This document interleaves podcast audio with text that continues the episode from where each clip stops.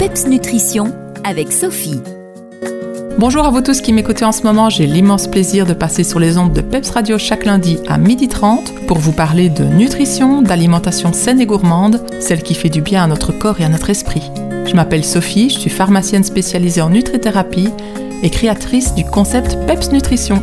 Aujourd'hui, je vais vous parler de l'assiette du matin, celle du petit déjeuner. Que manger pour bien démarrer et avoir du PEPS toute la journée? Bonne question. Comme son nom l'indique, le petit déjeuner interrompt le jeûne de la nuit. Il relance la production d'énergie suite à la mise en veille et à la régénération de nos cellules au cours de la nuit. Le petit déjeuner, c'est le starter de la journée.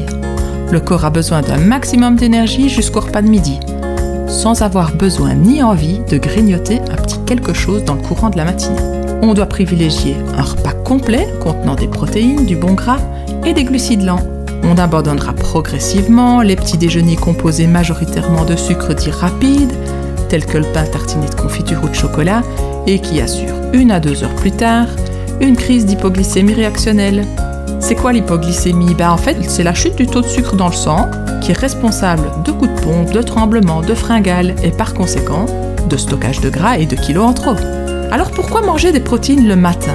Eh bien les protéines, elles apportent des acides aminés que notre corps ne peut produire. Ce sont les briques nécessaires à la construction et à l'entretien de nos cellules. Elles sont aussi particulièrement importantes pour notre équilibre mental.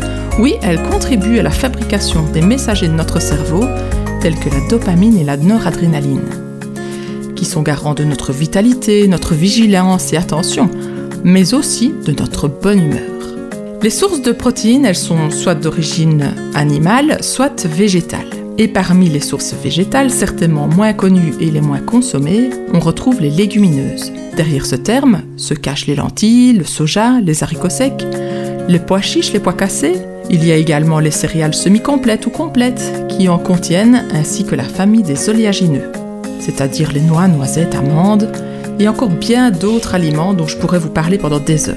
Mais alors si dès demain vous souhaitez vous composer un petit déjeuner sain, sachez qu'il devra idéalement contenir une bonne source de protéines d'origine animale ou végétale, des féculents à index glycémique bas, c'est-à-dire qui ne vont pas monter trop rapidement la glycémie, sous forme de pain complet par exemple, et encore mieux s'il est au levain pour mieux absorber les minéraux. Il faudra également un bon apport en gras, je vous parlerai une prochaine fois des super pouvoirs des oméga 3, le tout accompagné, pourquoi pas, de fruits, de légumes, crus ou cuits, à croquer ou sous forme de tartinin. Moi, c'est ce que j'appelle un petit déjeuner de roi, qui apporte à notre corps et à notre cerveau le carburant indispensable pour fonctionner de façon optimale. Voilà, je vous retrouve la semaine prochaine pour vous parler des autres repas de la journée en mode PEPS Nutrition. D'ici là, gardez le sourire et surtout le PEPS. Les meilleurs conseils et recettes nutrition de Sophie, c'est PEPS Nutrition. Retrouvez-la sur Facebook.